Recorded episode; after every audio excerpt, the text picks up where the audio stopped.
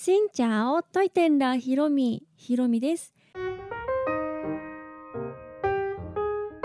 月曜日になりました。皆さんおはようございます。今ですねちょうど私の後ろの方で娘がお昼寝をしております。でいびきがねすっごい大きくってはいこのマイクまで届いているかもしれませんがはいもし届いていたらその音は私のお腹の音ではなくて娘のいびきです。もう BGM みたいになりながらはい収録をしたいと思います。というわけで今日はいただいたレターについてお読みしたいと思います。で今回いただいたのはポッドキャストの方のお便りからいただいたんですけどちょっとこのお便りのシステム上そのいただいたメッセージとくださった方の名前っていうのがこうリンクしない感じになっててちゃんと届いてはいるんですけどこのメッセージがどなたがくださったのかっていう名前がちょっとわからなくてですねお名前は紹介できないんですが申し訳ありません。それでは内容をお読みします。はじめまして5月18日からハノイに行くことになりポッドキャストを聞き始めました。ガイドブックにないようなプチ情報が満載で楽しく聞かせていただいてます。さてハノイでは現地の方にお世話になるのでちょっとしたお土産を持っていこうと思います。ベトナムの方に喜ばれるお菓子や飲み物や雑貨などありましたら教えてほしいです。逆に避けた方がいいものがあればお願いします。収録から放送までのタイミングがわからないですが出発に間に合ったら嬉しいです。どうぞよろしくお願いします。というメッセージです。どうもありがとうございます。もうすぐですね。あさってから出発ということでお気をつけて行かれてください。ベトナムの方に喜ばれるもの私もねちょっと考えてみたんですけどベトナムの方にあげたっていうことがねそんなにいなくっって私のベトナム語の先生がホーチミンに住んでるのでその方にあげたお土産は若い女性の方なんですけどジャパンって書いたスタバのタンブラーを差し上げました。日本でしか売ってないもので女性が好きなものって何かなと思った時に私がスタバが好きなのもあるし向こうではねやっぱ暑いから飲み物いっぱい持つだろうし、まあ、持ち歩きは結構その辺のカフェでねあのテイクアウトとかすると思うんですけどやっぱそういうグラス系って使うかなと思って。一回ね先生がオンラインレッスン中にジョッキで飲み物飲んでたりとかしたことがあってあとはね軽量カップで飲んでる時とかあったので ちょっと可愛いスタバのタンブラーと思って差し上げました。いや悩みますよね。向こうの方が好きなものってあんまりこうわからないと言いますか。こういうものがいいよっていうのはちょっと私も難しいなと思うんですけどこういうものを避けた方がいいよっていうのだったら例えば明太子とか多分真空とかだと生ものどうなんだろう明太子ぐらいだったら持っていけるものなのかもしれないですけどそういうものって結構生ものでしかも魚卵で日本人は好きですけどベトナム人の方に話をするともう無理無理そんなの食べれないとか。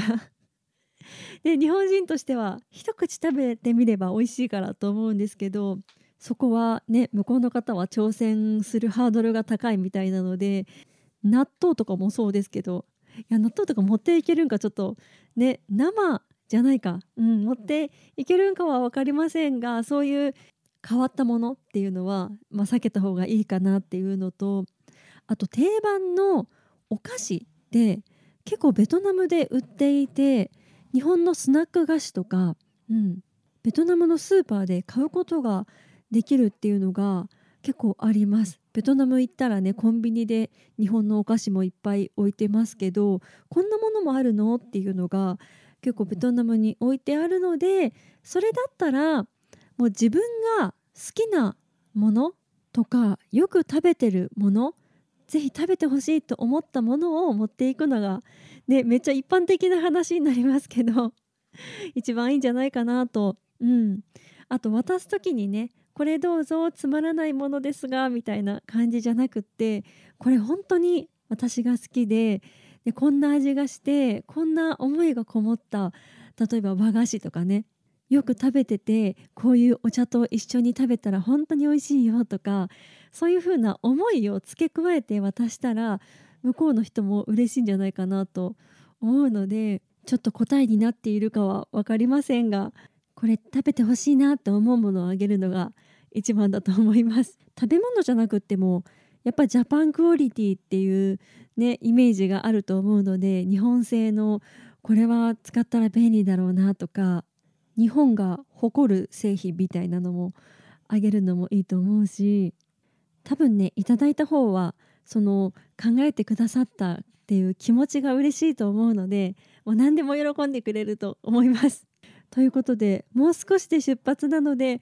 もしかしたらもう買われたかもしれませんが向こうの、ね、スナック菓子ベトナムで売られている日本のスナック菓子とかだったとしても、ね、向こうで買うと日本より高かったりするので気軽に買える値段とかじゃないからそういうのでも本当に嬉しいと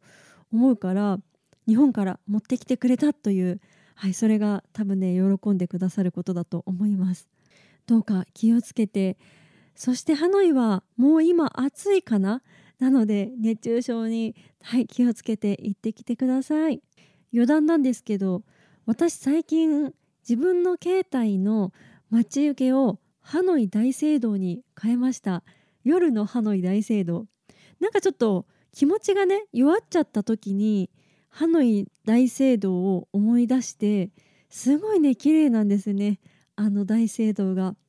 でそれを見てたらちょっと心が落ち着いたスピリチュアルを感じてこう聖なるエネルギーを感じた自分がいたのでそれでそのノリでハノイ大聖堂が待ち受けになっていますそんなね信仰心とかそういうあの宗教的な意味ではなくってただ単に美しいなと思ってはい是非時間があったらハノイ大聖堂も探検してきてください。メッセージをどうもありがとうございました。そしてもしポッドキャストの方からお便りのメッセージをくださろうと思っている方がいらっしゃいましたらちょっと今のところのシステムでは名前がねちょっと分かりにくくなっていますので本文のところにも名前を書いていただけたらはいありがたいです。すいません。この配信は毎週月水金各種ポッドキャストとスタンド FM で配信をしています。日々の出来事やベトナム旅行についてまた皆さんからいただいたお便りについてもお答えをしています。お便りフォームからスタンド FM の方はレターから質問やメッセージこんなことをお話ししてほしいなど送っていただけたら嬉しいです。それではまた次の配信でお会いしましょう。変がプライ